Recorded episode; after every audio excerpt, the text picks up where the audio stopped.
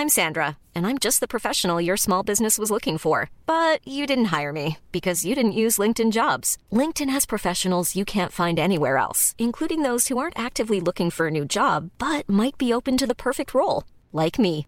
In a given month, over 70% of LinkedIn users don't visit other leading job sites. So if you're not looking on LinkedIn, you'll miss out on great candidates like Sandra. Start hiring professionals like a professional. Post your free job on linkedin.com/people today. Mother's Day is around the corner. Find the perfect gift for the mom in your life with a stunning piece of jewelry from Blue Nile. From timeless pearls to dazzling gemstones, Blue Nile has something she'll adore. Need it fast? Most items can ship overnight. Plus, enjoy guaranteed free shipping and returns. Don't miss our special Mother's Day deals. Save big on the season's most beautiful trends. For a limited time, get up to 50% off by going to BlueNile.com. That's BlueNile.com.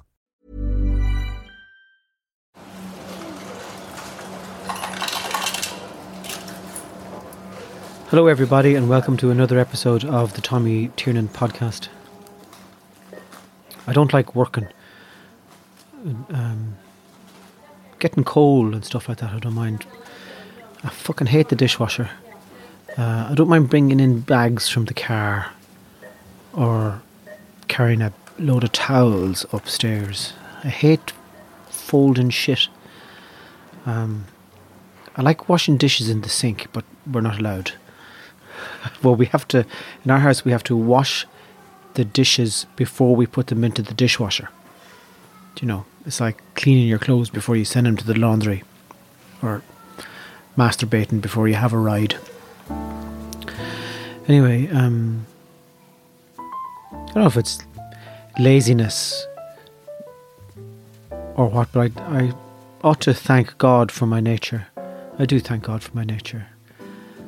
There's a fantastic bit in the Gospels where um, Jesus is sending the apostles out uh, to preach the good news. The good news being that we are loved and it is a compassionate universe.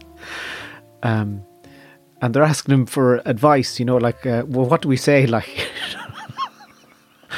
you know, let's wander off to Persia or to Rajasthan and Iraq. Just the 12 of us. But um, we'll split up. But, but what do we say when we get there? And Jesus says, Look, uh, just don't prepare anything, he said. Um, don't worry about what you're going to say. Just head off with uh, a stick, uh, one cloak, one pair of sandals, and trust that the Holy Spirit will guide your mouth and your mind when you're addressing the crowd. So he's kind of sending them off to improvise, really. Play has always been more interesting to me than work. It's why I'm I'm going to stop acting. I think I find acting too fucking hard. I'm always trying to get it right. Now, when I'm on set doing uh, a film or being in a sitcom or something, I love go after go after go of it. I could stay there all day, take 357 action. I fucking love that. Just changing inflections, working out the rhythm, trying to just nail it. But the overriding thing uh, for me in acting is about trying to get it right. And when you're trying to get it right, you're not playing. It's why I gave up poker. Poker was a I loved it for a little while, but the fucking pressure of it, trying to do the right thing, uh, my I I yeah I, I had to give it up anyway. So for me, it's all about playing, and I watched an interview with Billy Connolly recently. It's why I much prefer stand up, apart from the the adrenaline hit of stand up compared to the adrenaline hit of acting. I mean, it's like comparing heroin with tea. But Billy Connolly said recently that um, what he liked to do was he'd have a, a, few stories and he'd change the order of the stories. He'd say, Well, if I tell the story about the tramp first, um, I told it last yesterday, but I'll tell it first tonight, and then I'll try to get to the story about the train tracks. And from there, I'll see if I can get to the story about the yoga instructor. And he would deliberately unorganize himself so that in the attempt, the, the adrenaline of being in front of a crowd and the, the focus that 2,000 people staring at you gives your mind would create the material in between the stories, which would themselves then grow into other stories. I've tried that now, and that, that doesn't work for me, thank God, because we have one Billy Connolly. There's no point in having a few of them. Each of us has to be unique. There's no point in trying to be like other people. That's a futile exercise. You weren't put here to be the same. Which is why I don't like monasteries, but we might get back to that later. Um, so for me, when I cobble a set together, the thrill of stand up for me is first of all having confidence in the stories and knowing that you're not standing up on stage with dregs and nearlies. Um, and what I like to do is walk out and to not know what story I'm going to tell when, and just to trust that the that whatever story I feel like telling next is the right one. Um, and that for me is the way I I play, and it's it's um, it's wonderful. And when a story gets nailed, like you're hoping every night to be adding to stuff and to be breathing easy and to be creative. But the joy for me then, once a story becomes solid and you know the each word and the rhythm of it, and you know if you pause and then bang and then there's a laugh and the joy for me then is is playing with the rhythm of it. It's just changing up the style of the way you might say it and wondering is it still funny if you speed it up or slow it the fuck down and just and I love that. I've tried improvising full length shows, like going out and and not using anything I've ever said before and I wasn't able to do it really. I mean it not in a way that an audience consistently enjoyed. I had some fucking wild nights doing it. I mean, pure joy. And walking off stage and leaving it behind me and going, that's my work done for the evening and I'll I'll it made me feel like an artist. There it is, done now and left, moving on. I'm not going to be reshaping or rehashing the same ideas tomorrow night. Just I flung it out, and whatever particular way the stars were aligned that evening in my brain, it flew. But there were other nights then, Jesus, I was. It was psychiatric stuff, like I was just fucking howling like a legless dog at the moon. It was tough country. Recently, I've been listening, very recently, as in yesterday. I, oops, bang my face off the microphone because I'm talking with my eyes closed. like I'm not sure where the mic is. Um, I've started listening to uh, Hindu music. What does a Hindu lay eggs? I because it's it, these things called ragas. Now you're probably very familiar with them, but what it is, it there's a kind of a beat set up, not a complicated one at all, or just some sort of a drone on what sounds like the Indian equivalent of a of an accordion. And then the singer just improvises, and I, I wouldn't be fluent in Indian now. Um, it doesn't sound like they're making words. It just the singers they improvise. They improvise around the drone for an hour, an hour and a half, and it's fucking it's unbelievable. It just, I found my new thing. Now, W.B. Yeats, the publican, he has a place there on just outside Tubbercurry. He once said, Before the Battle of the Boyne, Ireland belonged to Asia. And I don't know what he meant by that, but I can see the connection between Hinduism and Catholicism. Hinduism is all about elephants and flowers and women and as many gods as you can think of and rituals for everything a ritual for leaving the house a ritual for changing direction a ritual for making tea and going to sleep and going to the toilet and kissing your wife and punching a child everything has and catholicism is like that we've so many saints and we've so many the saint of this and the saint of that, and they're from every part of the globe the Greeks, the Syrians, the Egyptians, the Irish, the Scots, the Welsh. So many. It's such. Catholicism is such a fucking colourful religion.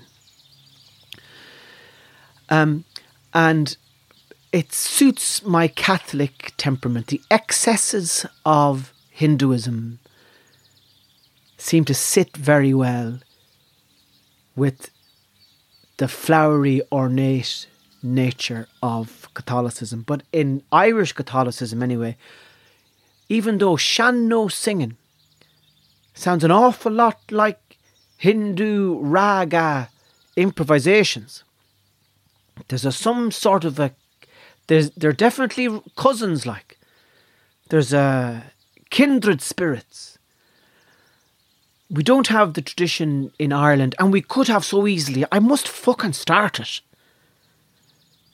Of, say, an accordion player, and he's just squeezing the box in and out, and slow note changes.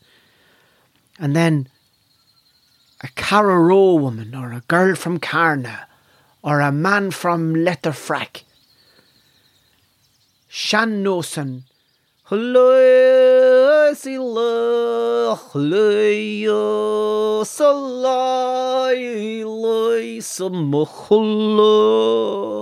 for fucking days. This improvised weaving of sounds. One of the things I discovered about doing improvised work, um, totally improvised work, is that it's it's not a product really. It's not something that you can sell because you can't guarantee the audience anything. Years ago, when I worked um, in a theatre company in Galway called Punchbag, there was this there was a guerrilla troupe of performers from Dublin, wild, talented, intensely committed performers. You know the fucking type anyway, they came down to do three nights in the Punchbag Theatre. It's now a pub. Well, it's not a pub, but it was a pub. And they were going to improvise the show each night. Now, the thing about improvisation is that it makes sense. It's not the jangling together of ragged thoughts like a cubist masterpiece. It's there's a fluency to improvisation because you go from one idea to the next. Improvisation is bad or boring when the speaker and the audience, where the performer and the crowd are on the same page. Because then the audience's mind is moving in tandem with the performer's mind and they're both reaching the same conclusions at the same time. And it's not interesting because you need the performer to be three, seven, eight, nine, twenty beats ahead. Ahead, but on the same road. So the first night that these fantabulous people from Dublin came down to do the improvised show, it was fucking tremendous. Well, I couldn't tell you what happened other than that I sat there fucking enthralled by them. Just, it was a non linear masterpiece of instinct and movement, and there was no talking. That was one of the rules. So, and these weren't trained mime artists or nothing. They were just, how what the fuck they were doing, but it was tremendous. There was 12 of them on the stage, and ten of us in the crowd. You know, they weren't going to pay a mortgage. A mortgage weren't even going to pay their fucking. They'd be doing well to get the prices of a pint of it afterwards, like. And I went to see them the following night, and it was a disaster. Because you have to kind of go with whatever instinct comes up. You can't guarantee the audience that this is going to be brilliant. You just have to say, if you feel like taking a chance, come on in and, and have a look at this. What can happen to certain performers is that they lose their love of the audience. And you could suggest maybe that this is what happened to someone like John Coltrane. Now, I don't know this for sure, but I'm only suggesting it to you now. So Coltrane is able to play these beautiful ballads. Coltrane is able to play these beautiful explorations in music, where there's a the drone of the tune is set up, and then they fucking fly. They fly for 64 bars, and then they come back to the band again, and the fucking bass player flies for a while, and then he comes back and the jazz I've tried it's not really my thing. I mean I like the idea of it more often than the actuality of it. It, it can squawk and squeal and I my ear isn't tuned properly to it. And then Coltrane was developing not only musically but also spiritually and he ended up in a place the last few albums are fuck they're just he's screaming basically screaming through the saxophone and to him, what he talked about was it said he said it's the music of the spheres. He says this is interplanetary cosmic fucking jazz. And you can see how when an artist stays restless, that he when he keeps at, at some stage he's been honest to himself. But it's fucking hard listening to the audience. They say that it may be what happened to James Joyce. James Joyce wrote this fucking phenomenal Ulysses, every thought that any man, woman, baboon, or child ever fucking had was put into the 800 pages of Ulysses. And it was the first time ever where a kind of half a map of the conscious mind, the constant chatter of the human head was put down on the page where he veered away from plot in the sense of adventure and twists, and it became an ordinary day. But no day is ordinary inside the mind of any man, woman, baboon, or child. Because of the flood of thoughts and sentences and phrases and instinct and feeling. And they say with a lot of art, you know, and stand up is no different, is that it peaks near the beginning and the rest is derivative. So I can say to you that a particular type of stand up comedy peaked in America in the 50s and the 60s. And after that, it's been fucking downhill. Everything after that is an imitation. I can say that stand up in Europe, uh, what I really mean is just Ireland and, and Britain, it, that it peaked with Billy Connolly. That, I mean, that's the height of it, like. In the 70s and 80s, and after that, then, it just became a pale imitation. Everything, rock and roll, peaked in the fucking 60s. Maybe heavy metal peaked in the fucking 70s.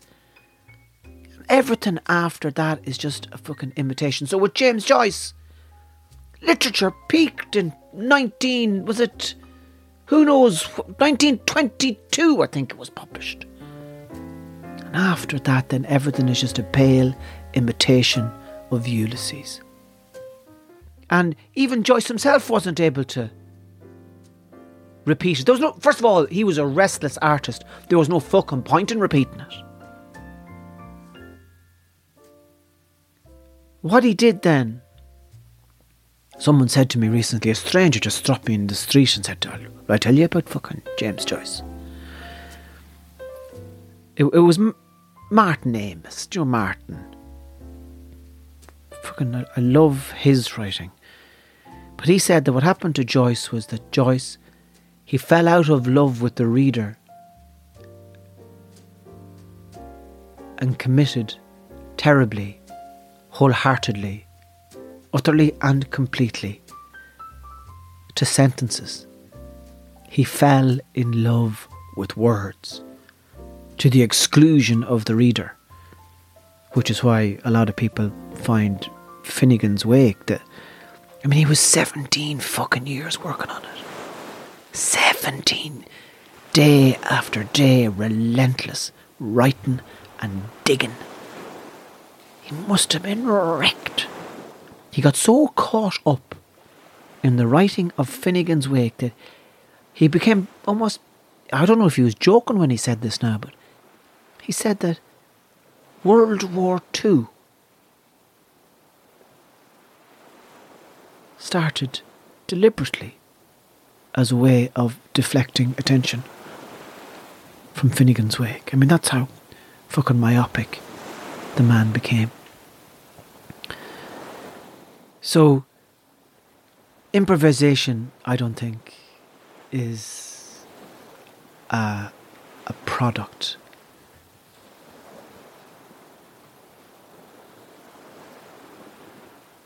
So you can't sell it. And all of us are improvising all the time, you know.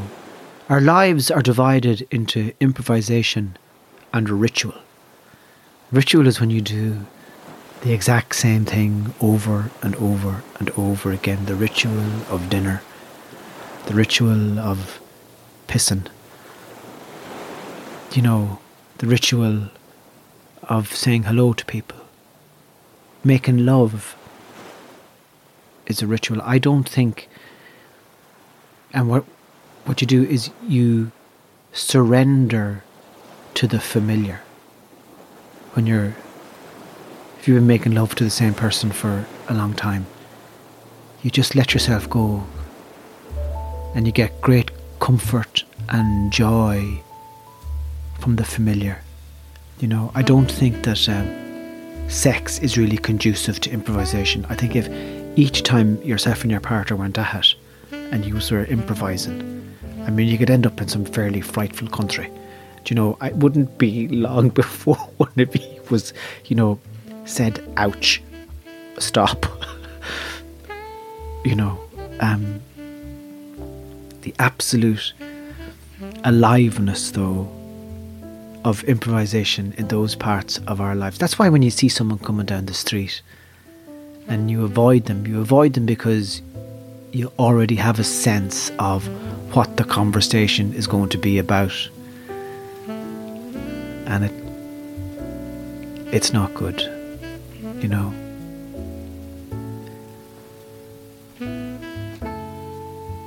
It's not good because it's predictable, and sometimes you're just not in the headspace for that particular predictability. The Hindu lady that I've been listening to recently, to me, she's like She's like the Virgin Mary. I've always had a curiosity about how to approach the sacred feminine, if there even is such a thing. How do you worship female energy? Why would you want to? But if you're inclined to think about these things, is there a goddess that you could give thanks to and honour in the same way? There's the male energy of Christ, of bulls and rugged mountains. Is there a female energy that you can receive nourishment from? Not in the embodiment of an actual person, because you can't transfer the responsibility for the divine onto human shoulders. You know, Rivers are women, and some rivers have hips. But this lady, this Hindu lady, her name is Kaushiki Chakraborty. I think that's how you spell it. And she's a wonder. And she's Catholic. Catholic in the sense that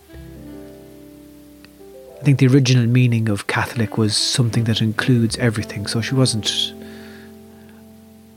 she's not Catholic in the ecumenical sense of the word. You know, She's Catholic in that she's a Hindu lady, but her singing for me includes everything. Kaushiki Chakraborty. And if you're looking for an equivalent male energy to swing into, could I suggest you look up Pandit Bhimsen Joshi? I think that's how you say it. And I find them transcendent. The Virgin Mary is an Indian raga singer. See you next time.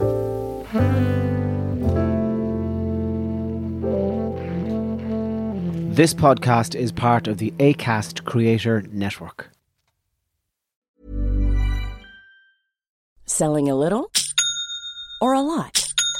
Shopify helps you do your thing however you cha-ching. Shopify is the global commerce platform that helps you sell at every stage of your business. From the launch your online shop stage to the first real life store stage, all the way to the did we just hit a million orders stage.